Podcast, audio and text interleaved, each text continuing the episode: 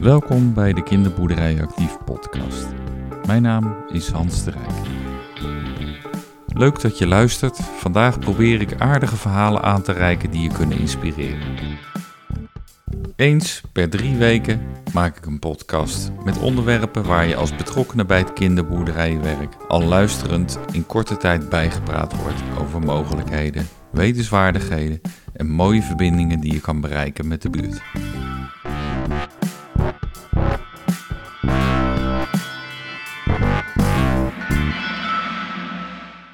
Echt vet die kinderboerderij. Zo, dat is een duidelijke uitspraak. Maar het heeft eventjes geduurd voordat we ons duidelijk uit konden spreken over vetinzameling op de kinderboerderijen. Waarom? Nou, daarover straks meer in een gesprek met Sam Sarian van het ministerie van Landbouw, Natuur en Voedselkwaliteit. Wat is het geval? Op ruim 70 kinderboerderijen staat al jaren een rolcontainer waar omwonenden en bezoekers gebruikt vet in kunnen leveren. Dat is makkelijk en dichtbij, duurzaam, daarover later ook meer, en het geeft wat extra inkomsten voor de kinderboerderijen.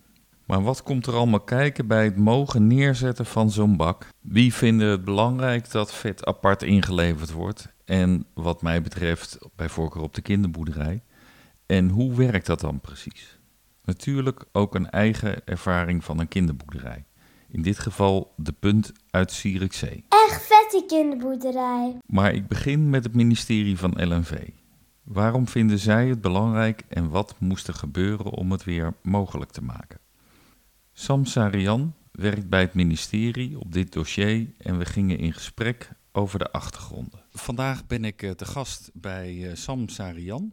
Jij bent beleidsmedewerker bij het ministerie van Landbouw, Natuur en Voedselkwaliteit. Ik denk dat we het zo meteen afkorten eventueel naar LNV. Ja, dat is makkelijker. Maar dan weet iedereen een beetje wat die LNV betekent. Jij bent beleidsmedewerker. Klopt. Dan Ja, zal je vast een, een beleidsterrein hebben waar jij verantwoordelijk voor bent. ja zeker. Eh, het is natuurlijk geen toeval dat ik hier zit. Eh, ik ben beleidsmedewerker op het eh, dossier dierlijke bijproducten. Ik zit er vandaag bij jou om eh, over de vetinzameling te hebben. Mhm. Eh, we gaan er zo nog wel dieper op in. Maar zijn er andere onderwerpen die in, eh, op het dierlijke bijproducten terrein eh, zijn? Ja, zeker. Het is echt een heel eh, breed dossier. En ik kan me ook voorstellen dat de luisteraar denkt, ja, dierlijke bijproducten. Wat is dat? wat een raar woord, hè? Of Ja. rare woorden. Ja. Maar het is meer een juridische term. En dat is een hele lijst aan eh, ja, reststromen uit ons, ons voedsel- en landbouwsysteem, zou je, kunnen, zou je kunnen zeggen. En daar gebeurt misschien wel meer mee dan eh, de gemiddelde luisteraar weet. Zeker, ja, dat is veel breder dan alleen eh, ehm, eh, frituurvet. Ja, Ja. Dat kan ook eigenlijk alle soorten etensresten zijn. Maar ook eh, slachtafval. Eh, mest is officieel een dierlijk bijproduct. Al hebben we daar een heel team op natuurlijk. Nou, la- la- laten we ons dan maar een beetje eh, gaan beperken tot het bijproduct vet, Ja, we olie. houden het overzicht. Nu is er per 1 oktober eh, 2023 is de regeling aangepast zodat kinderboerderijen gebruikt vet in mogen zamelen of ingeleverd mogen krijgen met een aantal voorwaarden. Daar is het ministerie de afgelopen tijd mee bezig geweest om dat mogelijk te maken. Waarom vindt het ministerie dat belangrijk? Eén, dat het misschien wel ingezameld wordt, maar twee, dat het ook mogelijk is op de kinderboerderij. Ja, het is niet zo dat wij ons echt alleen specifiek bezighouden met eh, afgewerkt eh, frituurvet of gebruikt frituurvet. Maar zoals ik zei, is het dossier heel breed. En eigenlijk in de, de breedste zin, met het hele ministerie, eh, zetten wij ons in dat biomassa eigenlijk zo goed mogelijk eh, benut wordt. En dus ook eh, reststromen zoals deze. Eh, en ook weer het, dat het weer bijdraagt aan het verminderen van emissies, het verminderen van verspilling van dit soort reststromen. Dit is een heel mooi voorbeeld daarvan. om dat ja, dan mogelijk te kunnen maken. Ja, en het, het mooie voorbeeld is voor jou. Het mooie voorbeeld is voor mij dat. Kijk, we hebben die regels niet voor niets. Er zijn allerlei reststromen eh, die je niet zomaar mag gebruiken of, eh, of inzamelen op een, eh, op een kinderboerderij, eh, bijvoorbeeld, of gebruiken voor alle doeleinden. Maar wij kijken eigenlijk waar is de, ja, de veiligheid nog echt gediend en waar staat het eigenlijk vooral de duurzaamheid in de weg. En dit is zo'n mooi voorbeeld waarbij we eigenlijk dachten, het, het voeren van frituurvet aan landbouwhuisdieren is natuurlijk nog steeds niet toegestaan. Het inzamelen op een kinderboerderij, dat vinden wij de moeite waard om de duurzaamheid eh, te vergroten, zodat deze reststroom ook beter benut wordt. Dat het ook wat makkelijker is voor mensen om eh, het te kunnen doen in hun eigen omgeving. eh. Precies, ja. Jullie willen als eh, ministerie ook stimuleren dat er zo min mogelijk voedsel verspild eh, wordt. Zit daar nog een gedachte achter? Omdat we het hier hebben over voedselresten in, de, in de juridische zin eh, van het woord. En we willen graag dat die stroom inderdaad zo goed mogelijk eh, benut wordt. Dus we hebben het in dit geval natuurlijk over het, verwerkte frituurvet. Als we dat nog kunnen gebruiken om bijvoorbeeld iets moois van te maken. In dit geval, ik denk biodiesel, maar die mensen ga je nog spreken. Dan is dat hartstikke mooi, want elke biomassa moet op zo goed mogelijke manier gebruikt worden. En dan is het dus minder verspilling. Kan je eventueel de luisteraar misschien aangeven waarom die regel aanpassen eh, wat ingewikkelder lag? Nou kijk, zoals ik zei, we hebben regels dus, dus niet voor niets. En er zijn ook heel veel dierlijke bijproducten die we liever niet hergebruiken vanwege het risico voor, uh, voor uh, ja, misschien de verspreiding van dierziektes of iets dergelijks. Denk aan bepaalde type uh, slachtafval misschien. Maar dit is nou zo'n zo'n restproduct dat, dat, dat, dat wel op een goede manier benut kan worden met, met, zonder risico's voor de, voor de volksgezondheid. En die regels zijn vaak eigenlijk bijna altijd Europees. En dat duurt lang om aan te passen. Maar Europees gezien is het eigenlijk alleen verboden om deze reststroom te voeren aan dieren. En wij hebben als Nederland gezegd, nou, om dat handhaven makkelijker te maken, uh, mag je het ook niet hebben. Niet aanvoeren en niet, niet, het mag niet aanwezig zijn op, op een plek waar ook landbouwhuisdieren zijn. Nou, voor kinderboerderijen hebben we nu gezegd dat, dat, uh, dat er een uitzondering zijn. En dat het wel mag in de situatie van het, uh, ja, het inzamelen van frituurvet. Op 7 juli is in de Staatscourant de regeling gepubliceerd. En die gaat in per 1 oktober, zodat mensen daar kennis van kunnen nemen. Je had het over handhaven. Handhaven zou dan gebeuren door de NVWA. Mm -hmm, klopt. En, en die heeft ook naar de regeling gekeken dat ze het makkelijk kunnen handhaven. Wij doen eigenlijk heel veel samen met, met de NVWA natuurlijk. En ook zeker met het aanpassen van wetgeving uh, kijkt de NVWA altijd uh, mee en wordt er ook altijd gekeken naar een... Is weer zo'n lekkere afkorting, HUF-toets, handhaafbaarheid en uitvoeringstoets. En dit is een typisch voorbeeld wat eigenlijk juist minder regeldruk is, omdat uh, ja, niet een, een, ontheffing of iets dergelijks voor gegeven hoeft te worden. Het, het, mag met bepaalde voorwaarden. En een van die voorwaarden, en dat heeft denk ik met die voedsel of die veiligheid, wat je zei, te maken dat tussen een bak die op een kinderboerderij staat en de dieren minimaal vijf meter moet zitten. Ja. Zodat er niet toevallig wat vet bij de dieren terecht zou kunnen komen.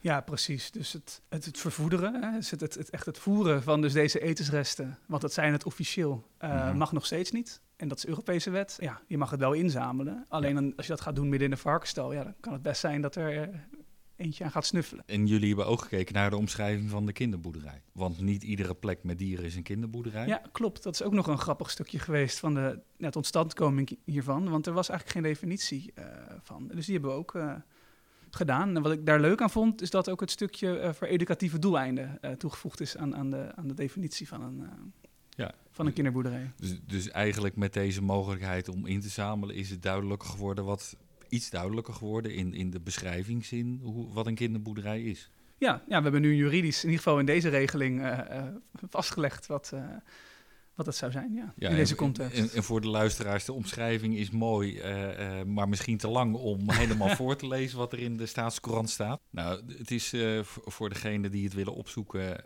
7 juli in de Staatscourant, artikel 3.1, de kinderboerderij, een voorziening met landbouwhuisdieren waar met een educatief doel onder toezicht direct contact van de bezoeker met dieren mogelijk is eigenlijk een stukje beleving. Dat maakt ook duidelijk dat bijvoorbeeld een echte boerderij niet in deze regeling zou kunnen Nee, klopt. passen. Ja, dat is wel, uh, wel ingeregeld. Ja. En wat ik ook leuk vond in de toelichting, ja, dat is niet mijn beleidsterrein per se, maar dat, dat ook dit wordt omschreven, hè, het inzamelen, het recyclen, dus van in dit geval frituurvet, ook onder educatief doel eigenlijk wordt, wordt omschreven en wordt meegenomen. Dus dat, ik vind dat ook wel iets, uh, iets hebben. Ja, dat je op jonge leeftijd al uh, misschien al ziet nou, als ik iets weggooi, dan uh, is het niet weg. Dan is het uh, ergens anders. Jong geleerd is oud gedaan. Nu kan ik me voorstellen dat uh, mensen hebben van... oké, het mocht niet, maar het gebeurde wel. Nou, Nederland, in Nederland wordt wel eens wat gedoogd. En dit werd na de signalering dat de regeling niet klopte, gedoogd. Om te kijken hoe kunnen we het mogelijk maken. Per 1 oktober is dat nu voorbij en kan daar openlijk over gecommuniceerd worden dat de kinderboerderij een inleverplek is voor gebruikt vet en olie. Ja, dat is nu ingeregeld met eh, de juiste voorwaarden. Wat mij betreft mooi dat eh, het ministerie van eh, LNV eh, de uitdaging aan is gegaan om dit mogelijk te maken. Fijn om te horen. Daarom, eh, daarom doen we het. Dankjewel voor de toelichting vanuit het ministerie. Graag gedaan.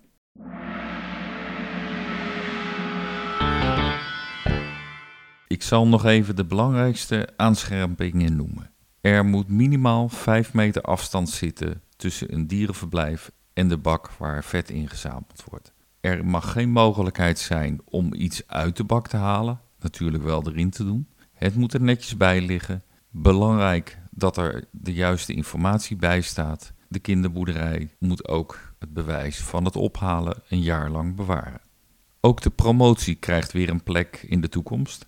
Streven is om weer een jaaroverzicht te maken waarin alle kinderboerderijen die vet inzamelen eh, staan genoemd. En daarmee kunnen we de vetste kinderboerderij weer benoemen. De informatie over de aanpassingen is na te lezen op www.kinderboerderijenactief slash.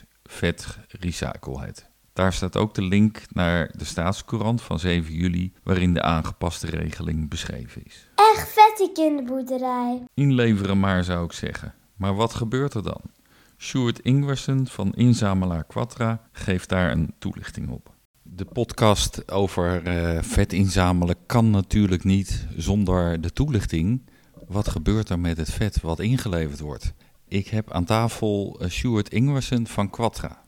Jij gaat zo meteen uh, de luisteraars uh, helemaal aangeven wat ermee gebeurt. Quatra, wat voor soort bedrijf is dat? Dank voor je introductie, Hans. Quatra is gespecialiseerd in het ophalen en recyclen van frituurvet. Tegenwoordig leveren we ook wel nieuwe olie aan horecazaken. We zijn momenteel actief in 11 landen, waaronder in Nederland zo'n 30.000 klanten en in heel Europa 130.000 klanten. Als het ingeleverd wordt op de kinderboerderij en de bak is vol en het is een bak van jullie uh, bedrijf, dan komen jullie het ophalen. Klopt.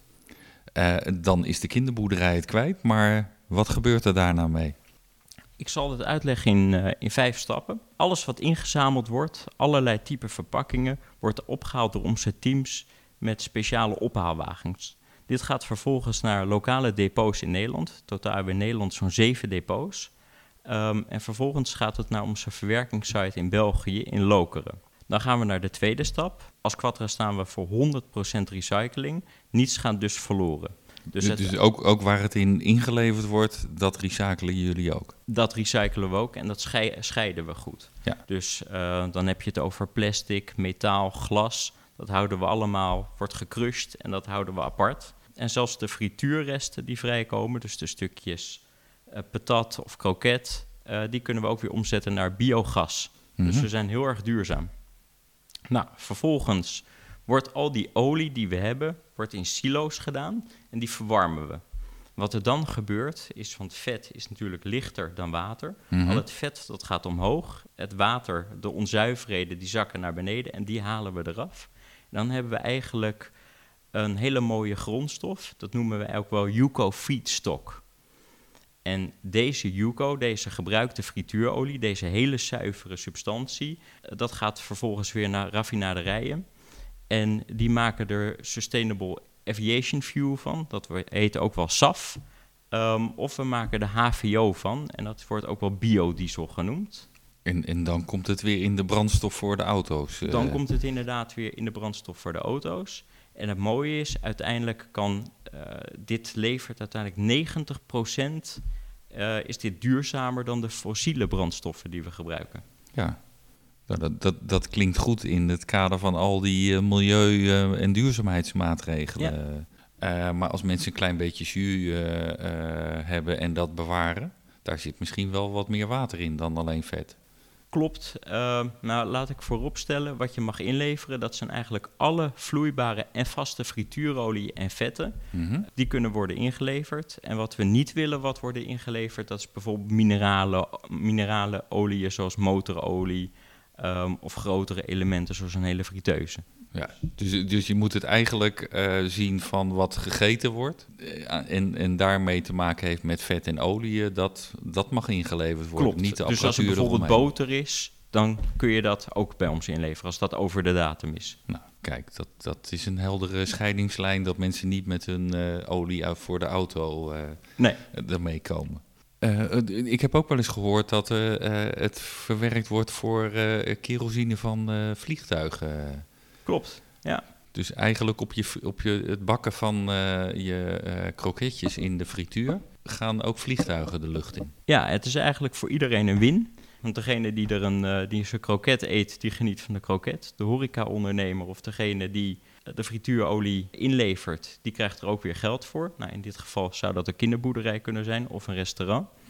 En vervolgens betalen wij er dus voor. Dus dan kan de kinderboerderij of een restaurant er ook weer iets goeds mee doen. Ja, ko- kom, kom ik zo nog op terug. Maar, maar het zijn natuurlijk niet alleen restaurants die het bij jullie inleveren en kinderboerderijen. Nee, En mensen kunnen het niet bij een restaurant inleveren, want dat is meer hun eigen gebruikte vet. Maar zijn daar naast de kinderboerderij nog meer inleverpunten? Ja, je vindt eh, deze inzamelpunten op de website van Frituur Vet Recycle Het. En daarbij staan bijvoorbeeld op de lijst van deze website zie je supermarkten, scholen, verenigingen, sportclubs. Ja, daar staan eigenlijk alle eh, zaken bij. En als je je aanmeldt als kinderboerderij, dan kom je ook automatisch op deze website van Frituur Vet Recycle Het. Dat je een inzamelpunt Een bent. stukje promotie. eh, Kijk, en ik zeg natuurlijk tegen degene die het gaan inleveren, doe het op een kinderboerderij. Ja, Want dan is, zijn de inkomsten voor de kinderboerderij waar ze nuttige dingen mee kunnen doen. ja, zeker. Komen we toch bij de vraag van nou, wat, wat zou het op kunnen leveren? Want ik hoor die vraag zo zoomen bij sommige kinderboerderijmensen die nog geen bak hebben staan. De tarieven die herzien we maandelijks. Afgelopen jaar, net na de inval in Oekraïne, schoten de prijzen heel erg hard omhoog. Nu is er wel weer wat meer rust in de markt. Kijk, we moeten het natuurlijk ook allemaal verwerken. Op, en op het moment is de vergoeding aan het variëren van zo'n 30 cent tot 50 eurocent per kilo. Dat heeft er ook mee te maken hoeveel frituurolie we ergens ophalen en hoe efficiënt we kunnen werken. En het zit dan in zo'n grote kliko-bak. Hoeveel gaat er in zo'n bak gemiddeld om een beetje een richting te geven voor mensen? in een normale rolcontainer, van 240 liter rolcontainer. En daar kan maximaal zo'n 80 kilo frituurolie in. Nou, dan kunnen de goede rekenaars uitrekenen wat het minimaal of wat meer kan opleveren. Als een kinderboerderij daar nou mee start, eh, eh, dan melden ze zich aan. Eh, en wat gebeurt er dan? Moeten ze zelf voor allerlei materialen zorgen of Nee. hoe werkt dat? Eh, je kunt je dus via twee manieren kun je, je aanmelden. Dat kan eh, via de frituurvet recycle eh, website. Maar je kunt ook naar Quatra bellen. Dan nemen wij contact met je op. En dan geven wij een toelichting over hoeveel geld je zou kunnen ontvangen ermee. Wat voor emballage je zou willen hebben. Alle emballage is geheel kosteloos. Ook al kom je erachter na twee maanden, het is niks. Dan halen we gewoon weer de emballage op. Ja, en, en de, de emballage is de bak waar het in eh, ingeleverd moet Ja, worden. en we kunnen Ja. eventueel ook nog een mooie ombouw eromheen leveren. Dus dat het voor iedereen ook aantrekkelijk is dat je frituurvet eh, kunt inleveren daar. Dus eigenlijk is eh, starten met een inleverpunt op een kinderboerderij heel gemakkelijk. Ja, je wordt eigenlijk totaal ontzorgd. Ook de chauffeur die maakt vervolgens weer de bakken schoon. We halen het op met een bepaalde frequentie. We kijken naar de algoritmes, hoe vaak eh, die bak vol is. Mhm. En als je belt bij ons naar binnen, dan over het algemeen komen we binnen 48 uur. Dat eh, streven we, dat we zo snel weer de bak kunnen ledigen. Dus eigenlijk een, een mooie duurzame oplossing. eh, en jullie eh, eh, stimuleren ook dat het gepromoot wordt. Ja, sterker nog, op heel veel flessen frituurvet staat aan de achterkant frituurvet recycle het. Mhm. Ehm, en als je dan op die website kijkt, dan komt automatisch die kinderboerderij in beeld. Dus ja, we proberen het aan alle kanten te promoten. Voor de luisteraars die een bak hebben staan en het nog niet aangemeld hebben op die manier, check even of je erop staat Ja. en meld je anders aan, want daarmee word je een stuk zichtbaarder. Zeker. Soms krijg ik als ik met uh, kinderboerderijmensen over eh, het inleveren op een plek heb en dan speciaal het vet wel eens van nou wordt het nu geen eh, zootje, Ja. om het maar even heel plat uit te drukken rond die bak. Dat is soms wel eens de overweging om het niet te doen. Hoe is dat die ervaring eh, bij jullie? Want jullie komen op alle plekken om het op te halen, dus hebben een beeld daarvan. Ja. Nou ja, sowieso zijn alle containers die we hebben lekvrij. Dus als iemand het er gewoon in doet, dan zou het er niet naast kunnen lekken eigenlijk. Daarnaast zijn de containers ook helemaal afsluitbaar. Dus geurhinder moet je er ook niet van kunnen hebben. En onze chauffeurs, uh, dat zijn ook eigenlijk ambassadeurs van ons bedrijf. En die zorgen er echt voor dat alles netjes wordt achtergelaten. En als er een melding is dat er een vieze container of een lekke container is, nou, dan zetten we alles in werking om dat zo snel mogelijk uh, te verbeteren. Dus met, met elkaar blijft het een schone boel. Ja. Ja. Nou, goed te horen. En ik denk uh, voor degenen die nog niet wisten wat er gebeurde als het wegging en wat het oplevert. En dan bedoel ik niet alleen in geld, maar ook wat ermee gebeurt. Uh, is het denk ik een mooi uh, verhaal om daar meer mee te doen. Dankjewel. Graag gedaan. Er zijn natuurlijk meer vetinzamelaars waar kinderboerderijen terecht kunnen, maar het principe na het inleveren verschilt niet veel. Waarom zou een gemeente nu stimuleren dat kinderboerderijen inleverpunt worden? Ik vroeg het Jessica Steurs van de gemeente Amsterdam. Zij stimuleren in Amsterdam hun inwoners om samen circulairder bezig te zijn. Onlangs is een speciale actie gestart waarbij de kinderboerderijen meegenomen worden. Echt vet die kinderboerderij. Vandaag de gast op het stadhuis van de gemeente Amsterdam. Mhm. En aan tafel heb ik eh, Jessica Steurts. Jij bent programmamanager grof afval. Ja, grof afval ehm, bij de directie afval en grondstoffen. Kijk, Nou, Jessica Steurs en verantwoordelijk voor de verbeteropgave die we hebben met grof afval. En daar vallen, eh, nou ja, groot grof huishoudelijk afval valt daaronder. En een aantal bijzondere afvalstromen. ja, en wij- wij gaan het denk ik over die bijzondere stromen hebben. Ja. Want ik ben hier aangeschoven om een beetje een beeld te krijgen van wat jullie met de grondstof gebruikt vet, olie, doen. Met welke grondstoffen ben je dan bezig? Ja, mijn primaire eh, opdracht is om eh, het grof huishoudelijk afval, de inzameling en de verwerking daar nu straks en later op te verbeteren. En ja, grof huishoudelijk afval is, of grof afval in de volksmond, is eigenlijk alles wat niet in een zak of een bak past. Mhm. En daarmee zit er eigenlijk altijd heel veel bij. En dan hebben we ook de, de onderdelen bijzondere stromen, noemen we dat dan. En dat zijn, is chemisch afval, nou, ja, vet en olie, van, van autobanden tot medicijnen, tot nou, ja, alles eigenlijk wat je ook echt niet in die zak en die bak wil hebben. Ja, en, en dat is natuurlijk een uitdaging om dat op een plek te krijgen waar het weer eh, gebruikt kan worden. Want dat is voor al ons afval eh, het doel, namelijk het is geen afval, maar we- het zijn grondstoffen. En dus we willen de instroom van afval willen we kleiner maken en zorgen dat we zoveel mogelijk van de spullen die we inzamelen zo hoogwaardig mogelijk kunnen hergebruiken of laten hergebruiken. En hoogwaardig. Hoogwaardig is een, eh, natuurlijk als je het opnieuw kan gebruiken. Bijvoorbeeld, nou ja, als je een kast hebt en iemand anders kan die kast weer gebruiken. Dat is het meest hoogwaardige wat je kan doen. Dan blijft het hetzelfde. Ja, blijft en- hetzelfde. en, ja. eh, En soms zijn het, eh, nou, is er wat reparatie nodig. Voor andere spullen, daar kunnen we onderdelen van opnieuw gebruiken. Dus bijvoorbeeld het koper in de snoeren van elektrische apparaten. Of inderdaad de, de onderdelen in frituurvet en olie. Andere spullen, daar kunnen we inderdaad maar kleine onderdelen van gebruiken en een deel ook weer niet. Dus die moeten echt gesorteerd en uit elkaar gehaald worden. En alles eh, wat we niet kunnen laten hergebruiken, dat gebruiken we weer om te verbranden voor, eh, om eh, warmte en energie op te wekken. En als laatste hou je nog een klein een, een residu over. en dat Ja. willen jullie zo min mogelijk Ja, natuurlijk. dat residu moet zo klein mogelijk zijn. Ja, Je wil maar, zoveel maar, mogelijk maar je zegt, eh, je Ja. zegt we. Eh, dat, dat is ik, alsof je alle dingen als gemeente hergebruikt, maar dat is denk ik niet het geval. Nee, het is een hele keten. Eh, als gemeente hebben we de, wel als taak om eh, afval van bewoners in te zamelen. Dat is echt een kerntaak voor de gemeente. Dus in te zamelen, te vervoeren en te laten verwerken. Maar we, we zitten in een hele keten. Dus de gemeente is daar maar één onderdeel van. En zeker bij bijzondere afvalstromen hebben we een deel die valt onder de producentenverantwoordelijkheid. Zoals de apparaten. Ja, de apparaten en sinds kort ook textiel. Sinds 1 juli. Dat betekent dat de mensen die eh, textiel produceren en importeren ook verantwoordelijk zijn voor het afvalbeheer. Dat betekent dus dat je kleding ook weer bij kledingwinkels kan inleveren. En jullie zijn volgens mij ook eh, na de zomervakantie een, een eh, actie gestart om dat Ja. nog meer onder de aandacht van de inwoners te brengen. En toen kwamen ook soms de kinderboerderijen om de hoek kijken. Klopt. Ja, we hebben eh, nu loopt er in Amsterdam in vier buurten het project Tijdelijk Lokaal Recyclepunt. Eh, en dat is erop gericht om bewoners te informeren over welke mogelijkheden er allemaal in hun eigen buurt zijn om een aantal afvalstromen in te leveren. Want we hebben in Amsterdam, je kan het in, nou ja, in de zak of de bak doen. Mhm. Of je kan het naar een van onze recyclepunten brengen. Eh, meestal heet dat in andere gemeenten milieustraten. Ja. Maar die zijn niet altijd dichtbij. En zeker als je kleine spullen hebt, wil je dat ook het liefst in je buurt weg kunnen brengen. Ja. Dus we zitten nu eh, drie maanden lang, één keer in de week, in een buurt met een informatieboekje. En dan vertellen we wat je met je elektrische apparaten kan doen die je niet meer gebruikt. Wat je met, eh, met hout kan doen, wat je niet meer gebruikt. Wat je met ehm, nou ja, frituurvet en olie kan doen. Een, een voorlichtende rol en Ja. een verwijzende Ja. rol.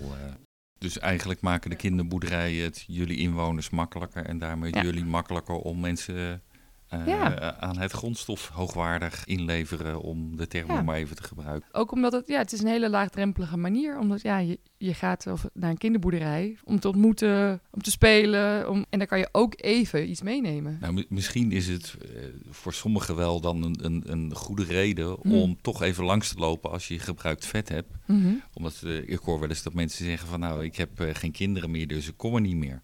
Nou, dan heb je in dit geval dan toch weer een reden Ja. om, eh, om er langs te lopen. Is de Amsterdam maar veel bezig met eh, het eh grondstoffenverhaal? Ja, een deel wel en een deel ook niet. Bezig zijn met is, vind je het belangrijk? Dat is een deel. Bezig zijn met is ook, weet je wat de mogelijkheden zijn en de onmogelijkheden en hoe het werkt?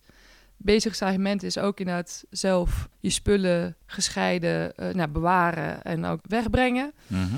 En bezig zijn met is ook je stem laten horen als je vindt dat wij het als gemeente of eh, andere overheden anders moeten doen. Dus als je vraagt, zijn Amsterdammers bezig? Denk ik ja. Ja, dan, dan laten ze het ook wel horen dat ze Ja. het anders willen. Ja. Nou, goed te horen dat, dat het zo in elkaar eh, grijpt in Mm. Amsterdam en ieder schakeltje daarbij eh, bij helpt. Ehm, nou, jullie als Ja. gemeente vinden het belangrijk om eh, eh, ja, dat, dat afval hoogwaardig, of eh, nou eigenlijk de grondstoffen moet ik zeggen, Mhm. hoogwaardig eh, terug eh, te krijgen in de keten. Wat, wat kan misschien nog wel een andere reden zijn dat eh, jullie het eh, vet bijvoorbeeld niet door de gootsteen willen hebben? inderdaad prettig wonen. Vet verstopt. Verstopt in de woonblokken, verstopt ook de stamleidingen. Dus onze collega's van Waternet zijn heel blij als er zo min mogelijk vet eh, in het riool... eh, Ja, en en misschien daar- daarvoor nog wel worden de mensen of de Ja. gebouwbeheerders blij dat het, de verstopping niet bij in het gebouw zelf al, is. eh, ja, want dat is, nou ja, niemand wil een overstroming in zijn eigen huis. En het is ook, denk ik, maar dat is bijna een persoonlijke mening, 9 van de 10 keer geen opzet, maar ook een deel onwetendheid. Dus Mhm. ik denk dat, en dat geldt of het nou over afval en grondstoffen gaat, of over wat, ge- wat gebeurt er met de spullen en of bewoners willen wel, maar weten het soms niet, of hebben andere overwegingen waarom het niet lukt. Ik bedoel, je moet gewoon frituurvet dan wel apart kunnen opvangen en even bewaren. Mhm. Dus nou ja, met frituurvet en olie, dat zijn meestal niet zulke hele grote hoeveelheden. Als je een oude printer hebt, die kan best wel in de weg staan. Dus er zijn ook andere redenen waarom mensen het wel willen, maar niet altijd kunnen of lukken. En ik denk dat we daar ook best als gemeente bewuster mee om kunnen gaan. Mogelijk ook de kinderboerderij in Amsterdam nog meer laten weten dat eh, eh, het gebruikt vet en volgens mij ook op heel veel plekken recycle eh, daar ingeleverd kan worden. Ja. Want we zijn nu met dat project gestart en dan zijn mensen heel enthousiast, want het is zichtbaar. Want we hebben wel aangekondigd met we gaan dit doen. Hè, willen jullie ook bij ons in de stand komen staan? Welke informatie is er nou? Nou ja, die wisselwerking. En hoe houden we dan ook met elkaar dat enthousiasme vast? Want wij kunnen als gemeente niet in elke buurt altijd met zo'n campagne blijven komen. Maar er zijn vast wel andere manieren waarop wij als gemeente en nou ja, de, de, de inleverpunten, bijvoorbeeld bij de kinderboerderijen, elkaar kunnen versterken. I- iets meer informatie bij de bak of de bakken op de kinderboerderij. Of wat gebeurt er dan mee? Dat is ook altijd een- wel een vraag. Van, maar het is goed om het in te leveren apart, maar waarom dan? Waar komt het nog terecht of wat kan ermee gedaan worden? Dat stimuleert. Zeker. Nou, voldoende kansen hoor ik zo Mhm. voor eh, eh, de gemeente en de kinderboerderijen en de Amsterdammer. Dankjewel voor, eh, voor de toelichting. Er is nu al veel gepraat over de kinderboerderij en vetinzameling, maar het is natuurlijk ook belangrijk om een kinderboerderijervaring te horen. En eigenlijk wel van de eerste de beste. Kinderboerderij De Punt uit Zierikzee staat al vele jaren aan de top van kinderboerderijen die vet ingeleverd krijgen. Je zou dus kunnen zeggen de vetste kinderboerderij van Nederland. Marlies Jansen geeft een toelichting. Als er één kinderboerderij is die veel ervaring heeft met inleverpunt zijn van gebruikt vet, dan is het wel kinderboerderij De Punt in Zierikzee. Marlies Jansen wil daar wel wat over delen. Marlies, hoe lang zijn jullie al eh, inleverplek voor gebruikt vet? Bedankt voor de uitnodiging. Super leuk dat we mogen deelnemen aan deze podcast. Wij zijn stadsboerderij De Punt. We hebben ehm, in 2020 een verandering gemaakt waardoor we nu onszelf stadsboerderij mogen noemen. En we zijn inderdaad inzamelpunt uh, voor het uh, vet. Hoe lang we dat al zijn, dat heb ik nergens terug kunnen vinden en niemand kan het me ook vertellen. Maar wat ik hoor is dat we het al heel lang doen. In het verleden zijn jullie uh, ook de vetste kinderboerderij van Nederland geworden, omdat jullie zoveel ingeleverd kregen. Wat doen jullie nou speciaal om dat te bereiken? Hebben jullie ook een speciale manier gevonden om het bezoekers makkelijker te maken om het in te leveren? Op onze boerderij is een soort speciale uh, milieustraat gemaakt. Daar uh, verzamelen bijvoorbeeld gebruikte kleren, accu's, oude apparaten, oud papier. En daardoor hebben we ja, veel bezoekers die komen, die brengen hun frituurvet, maar dan brengen ze ook gelijk even het oud papier mee of de, de, oude apparaten leveren ze in. Dat kan bij ons. Dus het ziet er bij ons ook netjes. We proberen onze milieustraat dan ook altijd wel netjes te maken, zodat mensen gewoon precies weten waar ze wat moeten inleveren. En eigenlijk zijn we wel gewoon een bekend punt binnen Zierikzee. Dus iedereen die, die komt ook gewoon om even het praatje te maken met onze cliënten. Of even te komen kijken van, goh, eh, bij de dieren. Of ik was nu toch in de buurt. Of, uh, dus ja, we zijn eigenlijk wel gewoon een begrip binnen Zierikzee. En dat is denk ik onze, onze kracht. Het wordt bij jullie goed ingeleverd. Op welke manier uh, promoten jullie dat? En zijn er nog uh, leuke reacties te noemen van bezoekers over het inleveren van gebruikt vet bij jullie? Onze kracht is natuurlijk dat wij een dagbesteding zijn. En onze cliënten wonen in de stad, die komen van het eiland af. Dus uh, we hebben veel te maken met mond-op-mond reclame. Dat mensen zeggen van, oh weet je wel, bij de broer van, daar kan je inleveren. Of de zus van werkt op de stadsboerderij. Um, Daardoor uh, hebben we gewoon veel mond-op-mond reclames. En uh, zijn we gewoon een begrip binnen Zierikzee, waardoor mensen gewoon graag naar ons toe komen. Uh, we proberen onze milieustraat dan ook ja, netjes te houden, dat het er goed verzorgd uitziet, dat het wildgroei weggaat. Ik ben van mening dat als je je ruimte er netjes en opgeruimd uitziet, dat mensen het ook netjes komen aanleveren. En eigenlijk gebeurt dat altijd wel. In de tijd dat ik er nu werk heb ik nog nooit meegemaakt dat het er heel heftig uitziet ja, wel eens dat het in het, uh, het oud papiervet, ja, dat daar het vet wordt ingeleverd of zo. Maar dat is meer een incident dan dat het structureel voorkomt. Nu kan ik me voorstellen dat uh, het inleveren bij jullie ook opgevallen is bij de gemeente. Hebben jullie contacten met de gemeente over uh, het inleveren? En hoe denken zij daarover? Voor het frituurvet hebben we eigenlijk weinig tot geen contact met de gemeente. ook omdat het gewoon met een andere organisatie natuurlijk loopt. En ik heb ook geen idee of dat zij de cijfers ook binnenkrijgen van het vetafname uh, bij ons. Uh, dat zal vast wel, maar we hebben er nooit echt contact met hen over gehad.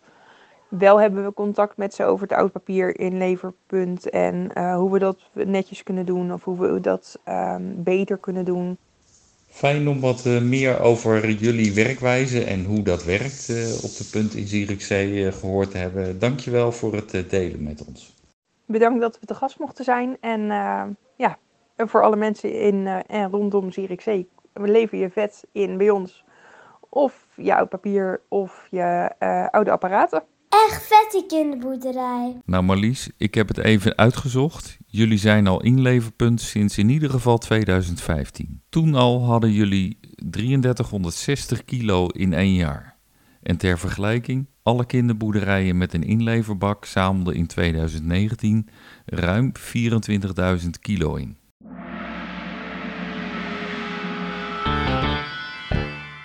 Als laatste spreek ik met Robert Tiemann van het Hoogheemraadschap Delftland. Hij is hoogheemraad en we hebben het over de witte schapen, klinkt spannend, vet en waterzuivering. Of eigenlijk waarom vet door de gootsteenspoelen zuiveren bemoeilijkt.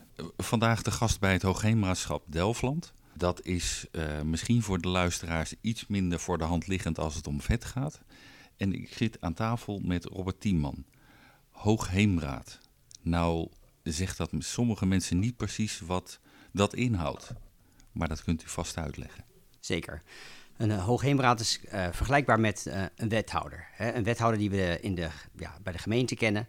daar heb je ook een burgemeester. Hier hebben wij een dijkgraaf. Mm -hmm. en hier in Delftland hebben wij een viertal hoogheemraden. met verschillende portefeuilles. En ik heb dan de portefeuille waterketen. En dan zit ik hier vanwege de vet, vetinzameling. Zullen veel mensen zeggen van ja, wat doet het waterschap daarmee en waarom vindt hij het nou belangrijk? Nou, we gaan wat dat betreft hebben te maken met heel veel partijen uh, op het waterstelsel. Ja, Mhm. wij zijn een, een toonaangevende partij die echt te maken heeft met kerntaken op het gebied van waterzuivering, schoon water, voldoende water, veilig water. Mhm. Ja, en daar komt vet uh, in het rioolstelsel kijken.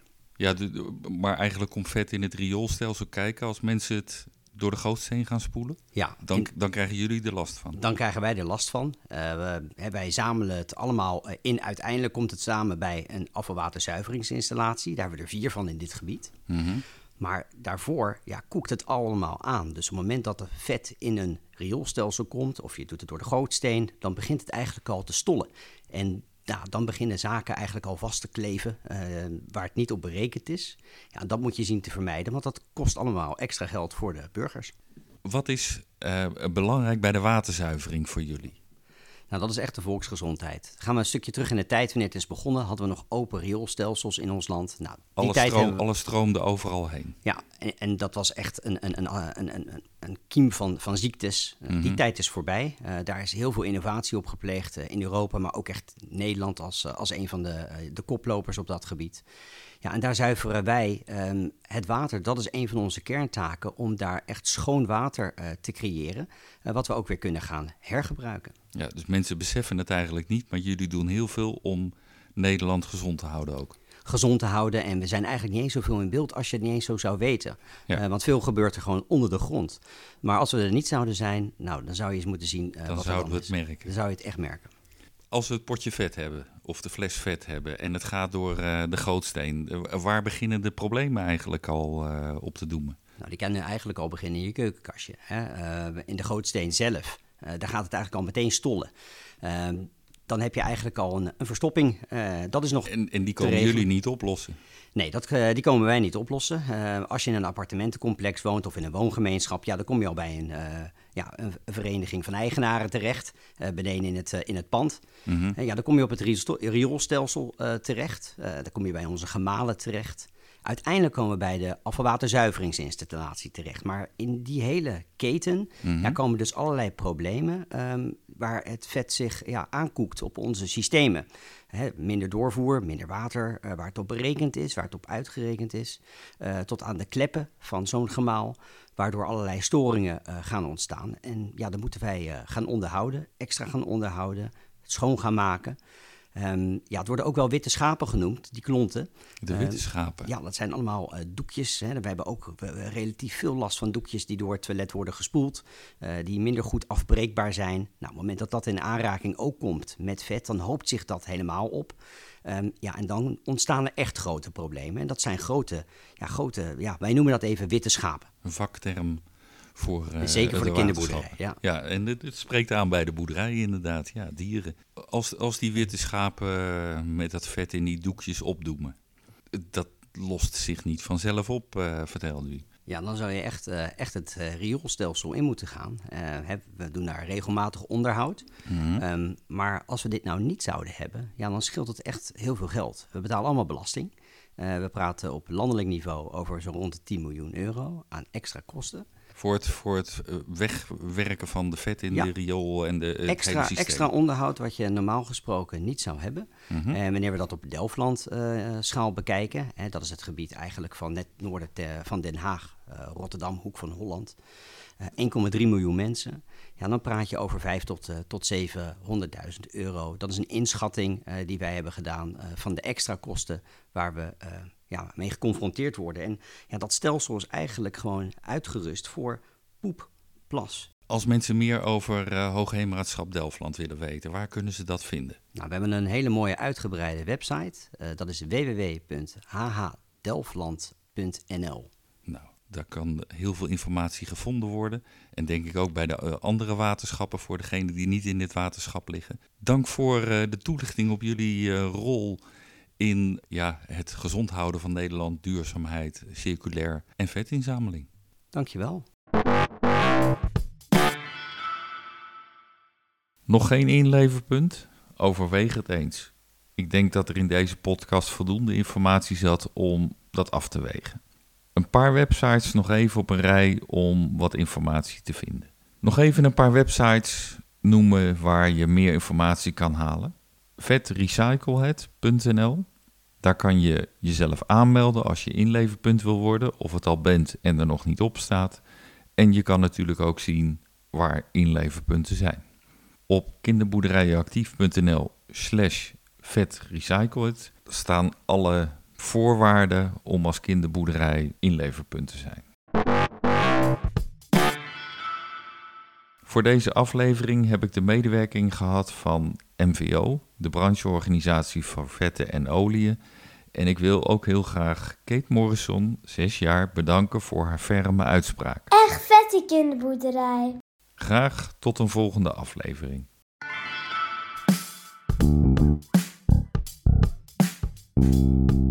Dank voor het luisteren. Als je vaker de Kinderboerderij Actief podcast wil horen, abonneer dan via de website Spotify. En heb je naar aanleiding van deze podcast een vraag aan mij of een suggestie? Laat het dan weten of laat een bericht achter via mijn Instagram-account Kinderboerderij